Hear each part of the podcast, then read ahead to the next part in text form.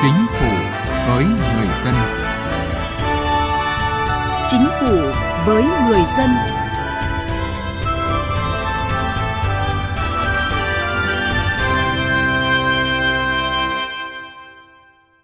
Thưa quý vị và các bạn, vốn đầu tư nước ngoài ép đê i có vai trò quan trọng đối với tất cả các quốc gia trên thế giới. Đối với các nước đang phát triển, dòng vốn ép đê i đặc biệt quan trọng cho tăng trưởng và hội nhập kinh tế quốc tế, vì đây là ngoại lực bổ sung vốn, công nghệ, năng lực quản lý, khả năng kinh doanh, khả năng tổ chức và tham gia vào chuỗi cung ứng toàn cầu.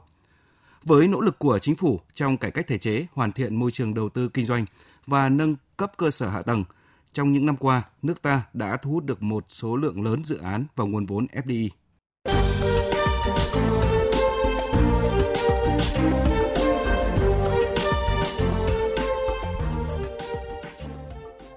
Thưa quý vị, thưa các bạn, theo Bộ Kế hoạch và Đầu tư, Việt Nam đang có những lợi thế cạnh tranh xuất phát từ nội tại của nền kinh tế đất nước, như tình hình chính trị xã hội ổn định, chi phí sản xuất cạnh tranh, thị trường tiêu thụ tăng trưởng tốt, chính sách thu hút đầu tư hấp dẫn, môi trường đầu tư liên tục được cải thiện.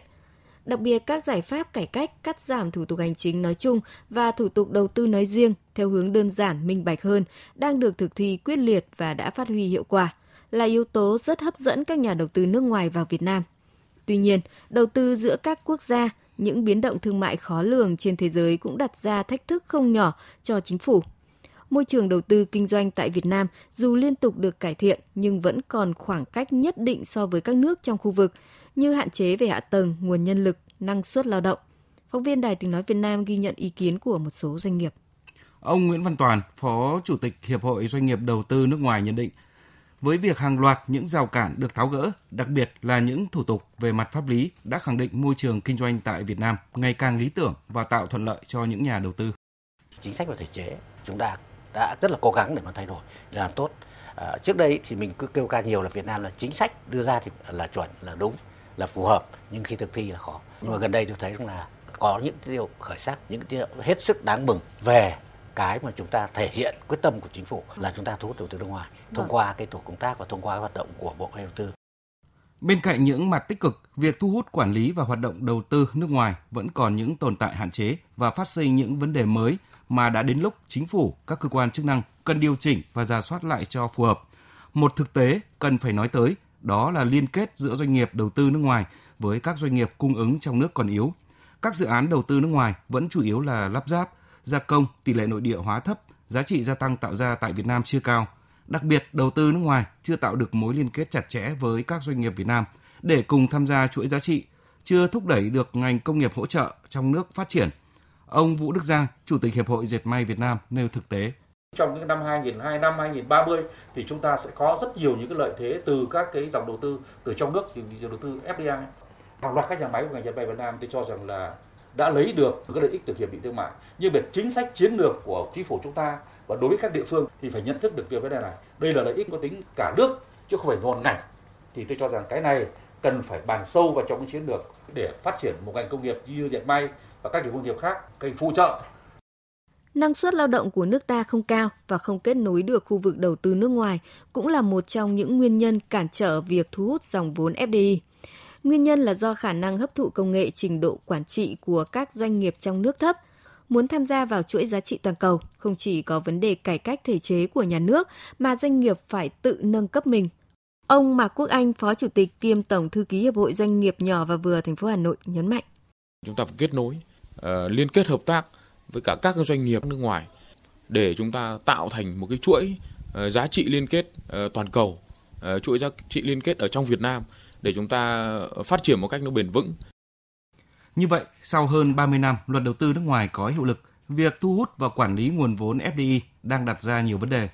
Hiện trạng này đòi hỏi phải có sự điều chỉnh chính sách để vừa nâng cao hiệu quả thu hút ép đê i, vừa tạo ra những doanh nghiệp Việt Nam đủ lớn, có thể cạnh tranh ngang sức với các doanh nghiệp bên ngoài.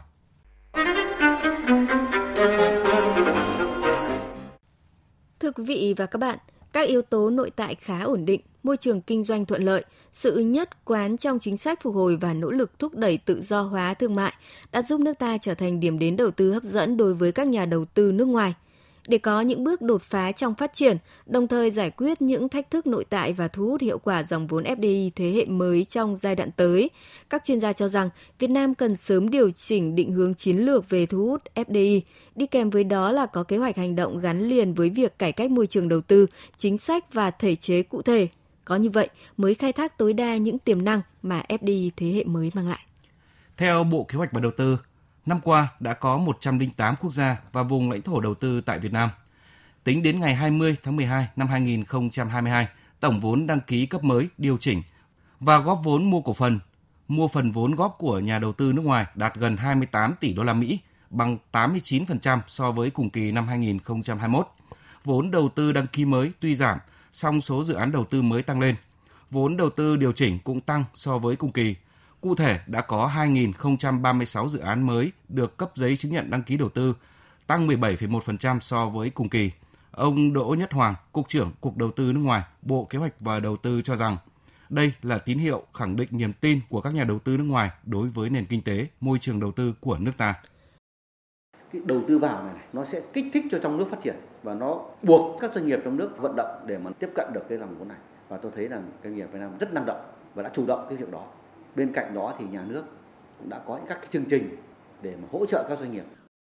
Chính sách thu hút các nhà đầu tư nước ngoài là bước đầu tiên, là nền tảng để dòng vốn ép đê i đi theo đúng định hướng của chính phủ. Vì vậy, chính phủ cần thực hiện chính sách chủ động thu hút đầu tư nước ngoài có chọn lọc, lấy chất lượng, hiệu quả công nghệ và bảo vệ môi trường là tiêu chí đánh giá chủ yếu, ưu tiên các dự án có công nghệ tiên tiến, công nghệ mới, công nghệ cao, công nghệ sạch, giá trị gia tăng cao, có tác động lan tỏa, kết nối chuỗi sản xuất gắn với đào tạo nhân lực. Chuyên gia kinh tế Đinh Trọng Thịnh nhận định. Chúng ta đã có cái định hướng, đó là chúng ta không thu hút ép đê i bằng mọi giá, mà chúng ta chuyển từ cái việc thu hút số lượng về ép đê i sang cái thu hút cái ép đê i về mặt chất lượng. Bây giờ thì rõ ràng chúng ta sẵn sàng từ chối cả những cái dự án lớn hàng tỷ đô, nhưng công nghệ nó lạc hậu, nó không phù hợp. Và như vậy rõ ràng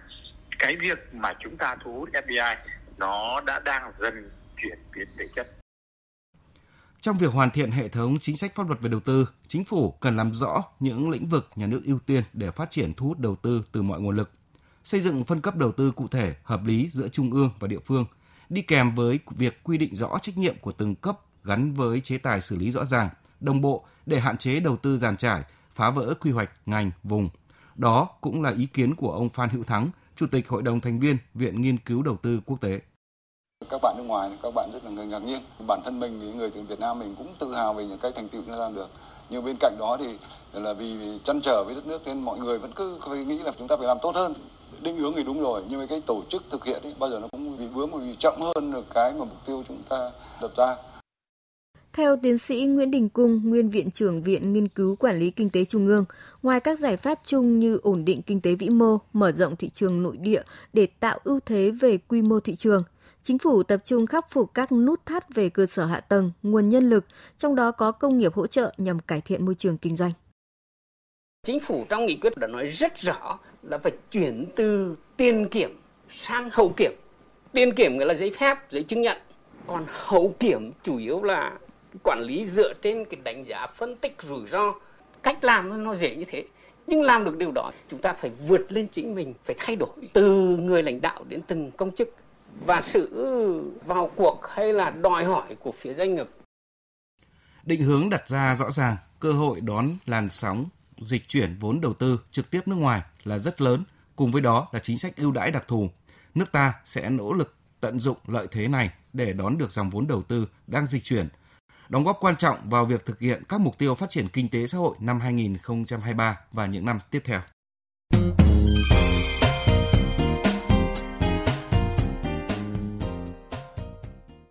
Thưa quý vị, thưa các bạn, thực hiện chỉ đạo của chính phủ, thời gian qua nhiều địa phương đã tích cực cải cách thủ tục hành chính, mở cửa thị trường kinh tế, chào đón các nhà đầu tư nước ngoài bằng những chính sách ưu đãi cho các dự án đầu tư. Tổng hợp của phóng viên Đài Tiếng nói Việt Nam. Ủy ban nhân dân thành phố Hồ Chí Minh đã có văn bản ủy quyền cho ban quản lý các khu công nghiệp, khu chế xuất về thủ tục cấp giấy chứng nhận đánh giá tác động môi trường.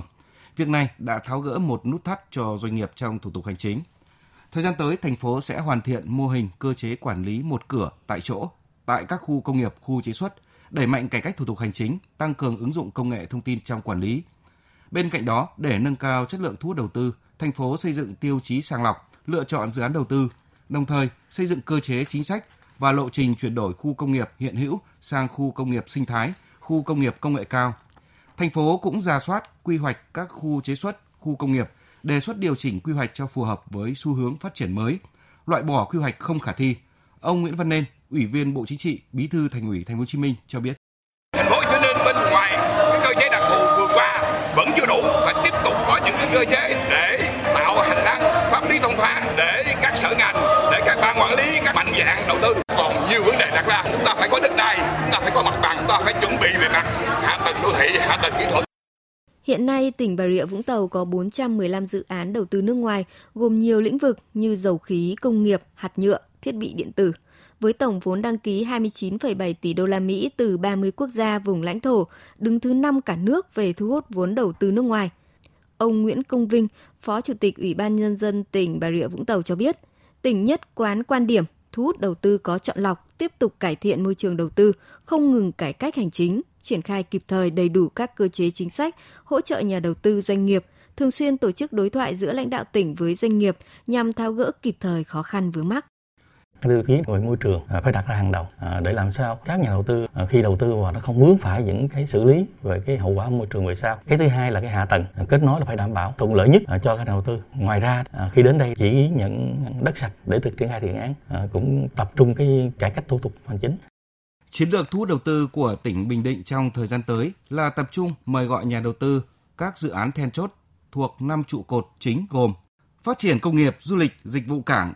bao gồm cảng biển và cảng hàng không, phát triển nông nghiệp, lâm nghiệp, thủy sản dựa trên công nghệ cao, phát triển kinh tế đô thị gắn với quá trình đô thị hóa. Tỉnh Bình Định đang đẩy mạnh xúc tiến kêu gọi đầu tư tại các thị trường Úc, Thái Lan, Nhật Bản. Ông Nguyễn Tuấn Thanh, Phó Chủ tịch Thường trực Ủy ban Nhân dân tỉnh Bình Định cho biết, tỉnh đang tập trung các giải pháp tháo gỡ khó khăn vướng mắc trong thu hút đầu tư. Liên quan thu hút đầu tư thì nó vướng quy hoạch và kế hoạch sử dụng đất. Hiện nay các việc chờ cái quy hoạch của tỉnh, cho nên là rất là khó bây giờ kêu gọi đầu tư. Bây giờ quy hoạch thì không có, kế hoạch sử dụng đất không thì làm sao mà làm được. Nên đề nghị là Sở Tài nguyên Môi trường là hướng dẫn các cái địa phương. Bây giờ cái quy hoạch tỉnh mình chưa xong thì, thì đề nghị là phải có cái quy hoạch, rồi kế hoạch sử dụng đất rồi phê duyệt, nhưng không để dài lát tách, có cái tham mưu kịp thời cho Ủy ban Nhân dân tỉnh. Ông Nguyễn Xuân Phương, trưởng ban quản lý các khu công nghiệp tỉnh Vĩnh Phúc cho biết, nhằm nâng cao chất lượng và hiệu quả xúc tiến và thu hút đầu tư, tỉnh sẽ chủ động chuẩn bị tốt các điều kiện để thực hiện công tác xúc tiến đầu tư, triển khai các giải pháp cải thiện môi trường kinh doanh, thu hút đầu tư trong và ngoài nước, nhất là đón đầu thời cơ mới mở ra sau đại dịch, tập trung thu hút các dự án có công nghệ tiên tiến, có giá trị gia tăng cao, kịp thời cung cấp thông tin cần thiết cho nhà đầu tư để họ tìm hiểu về môi trường, chính sách thu hút đầu tư tại các khu công nghiệp tỉnh Vĩnh Phúc. Vĩnh Phúc xác định là nhà đầu tư đến với Vĩnh Phúc là công dân của Vĩnh Phúc. Thế thì đã là công dân của Vĩnh Phúc rồi thì người ta đến với Vĩnh Phúc là như là làm ở nhà mình thôi. Thế nên là, là cái môi trường đầu tư là môi trường thân thiện.